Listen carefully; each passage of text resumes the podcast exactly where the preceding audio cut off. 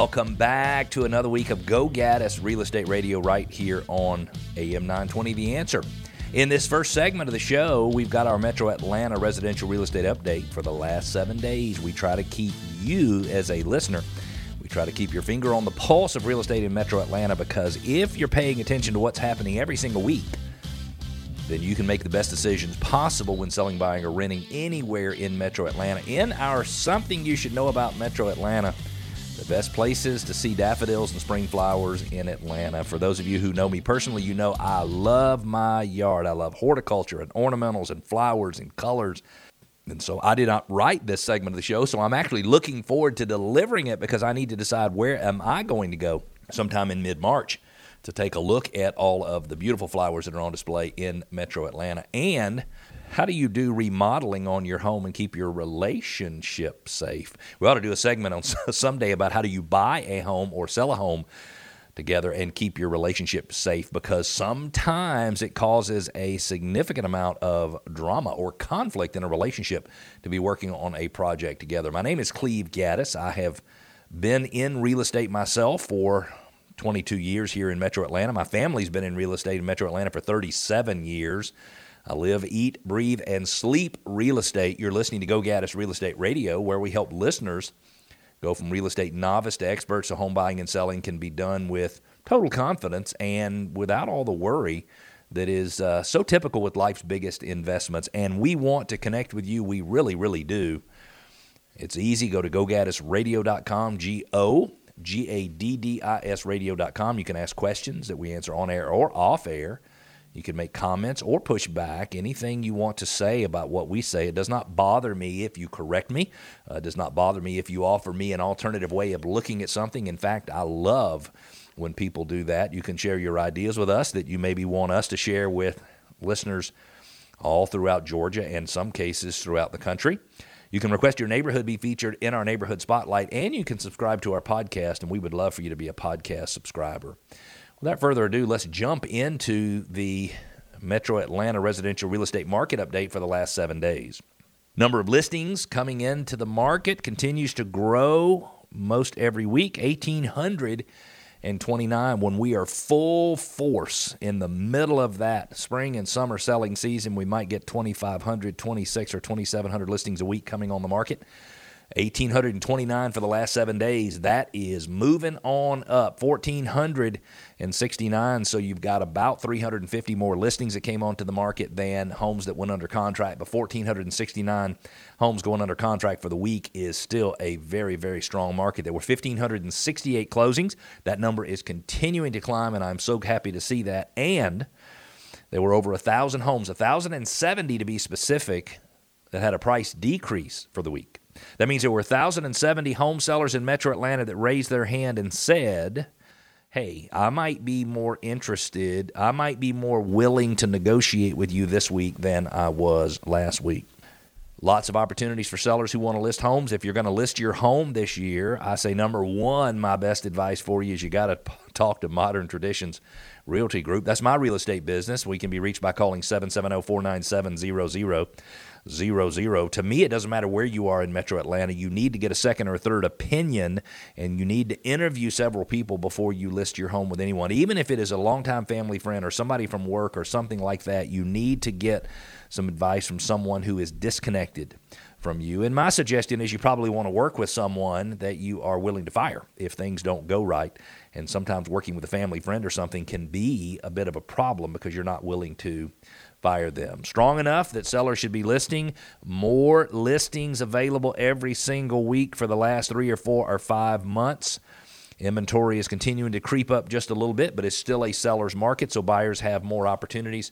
So if you feel like you've been shut out of the market, my suggestion for you is that it might be time for you to consider jumping back in. I'm so excited about our next discussion, and it is where are the best places to see daffodils and spring flowers in metro Atlanta. I am a sucker for a beautiful plant or bush or flower or fruit tree or whatever it is. I am on a daily basis absolutely amazed by the creation around us and I can't even believe, and I can't I can't even express how thankful I am to God for being able to experience and see and smell and just do all the things that I'm able to do outside. I have since I was a little kid. I have loved outdoors. I've loved horticulture and ornamentals and annuals and perennials and all that kind of stuff. In fact, someday when I stop doing real estate, which is not going to be anytime soon, I'd love to do a gardening show. Walter Reeves was one of my favorite people to listen to. I loved listening to him every single Saturday morning, and I would love to do something like that right here in Metro Atlanta or somewhere in the Southeast when I uh, retire from real estate. So, the places, the best places in the spring uh, to go see these landscapes that are alive with colorful blooms, and you know, daffodils are normally at their peak by mid March. Uh, I've got a list of some of the area's most colorful gardens where you can enjoy them. First of all, you've got Daffodil Days at Oakland Cemetery. I have not been to Oakland Cemetery in years. You visit Atlanta's oldest public park to see the best display of thousands of heirloom daffodils. I definitely want to go see that. The Daffodil Project in downtown Atlanta and Brook, One, Brook Run Park. These beautiful blooms, over 275,000 of them are a living Holocaust memorial. The organization's goal is to plant 1.5 million flowers worldwide. What an honorable thing for them to do. Then you've got Daffodil Color Fest at Gibbs Gardens. If you've never been to Gibbs Gardens, it's less than an hour north of Atlanta. It is an award winning botanical garden, 220 acres of plants and streams and waterfalls, and it's carpeted with, listen to this, it's carpeted with 20 million daffodils carpeted with 20 million daffodils. You can also go to the Atlanta Botanical Gardens. I love to go to Atlanta Botanical. Callaway Gardens is amazing for their flowers. Smith Gilbert Gardens, which is in Kennesaw, and then the State Botanical Garden of Georgia, which is in Athens, are all great places to visit. Have you ever been involved in a project and gotten into a heated discussion, or let's just say an argument with your spouse during a home project? You're not alone. Uh, I will tell you that if someone that I am romantically involved with were to get involved in a big, big project with me, I would have to mind my manners because I'm very bossy and sometimes I judge the way other people are doing things or want to do things or the decisions they make. So I'm trying to say that I would not be an easy person to do projects with. And so I can totally relate. Lydia in Lawrenceville says, I'm thinking, I think I'm going to kill him. Well, not really, but my husband and I are having issues with our home remodeling project. Any suggestions? And I do have a few suggestions for you for some best practices to saving your relationship during a home project. In a HomeAdvisor survey, more than half of the respondents who reported completing a remodeling project with a spouse or domestic partner admitted to arguing with their partners during the process. In fact, 3% even considered a separation or divorce as part of that process. Number one, no conflict is normal. And the reasons for conflicts 34% are caused by unexpected costs, 48% by budget. Those are the same to me. 27% due to interior design conflict, 18% floor plan issues, 34% timeline, and 30% paint color. Uh, fight less is my suggestion by communicating more. Be respectful of each other's perspective and opinions. 14% of the people surveyed reported a better relationship after the remodel. 85% reported an unchanged relationship, and less than 1% reported a worse relationship. The reality is that being in any kind of relationship, and I am not, I am divorced, uh, so I'm not one to be giving relationship advice, but I can tell you that it has become very clear to me over the last couple of years that the real key to a good relationship is open communication and having empathy for the other party. To say that I did not have that in prior relationships would be an understatement. So, my suggestion to you, if you want to keep everybody happy, is listen to your partner. Make sure you're explaining your side very, very clearly, and then be willing to come to some sort of compromise because those projects can be extremely, extremely stressful. This segment of the show is brought to you by John Birchfield and Capital City Home Loans. John makes it his mission to guide each home buyer step by step through the entire loan process so they are educated and really can be confident in the mortgage options available and that they'll make the best decisions. John can be reached by calling 678 226 7887. 678 226 7887.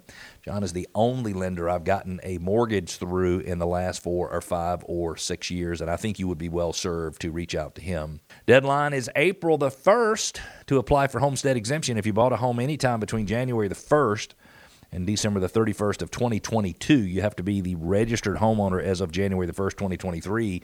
You're entitled to homestead exemption. It doesn't happen automatically. Just because the owner before you had homestead exemption doesn't mean you get it. You have to apply for it. How do you know how to do that? Easy. Go to Go Gaddis Radio Top toolbar, look for homestead exemption. Click on homestead exemption. It'll take you to another page, gives you all the counties as well as the instructions for applying for homestead exemption in each and every one of those counties. How much does it save you? I would say on average about 10%. remember, your deadline to apply is April the 1st. It's the same deadline. I said March 15th, by the way, on a couple of shows. I don't feel bad about that because if I gave you a deadline of March the 15th, you were moving a little bit faster. But the truth is, you have until April the 1st. That was my bad.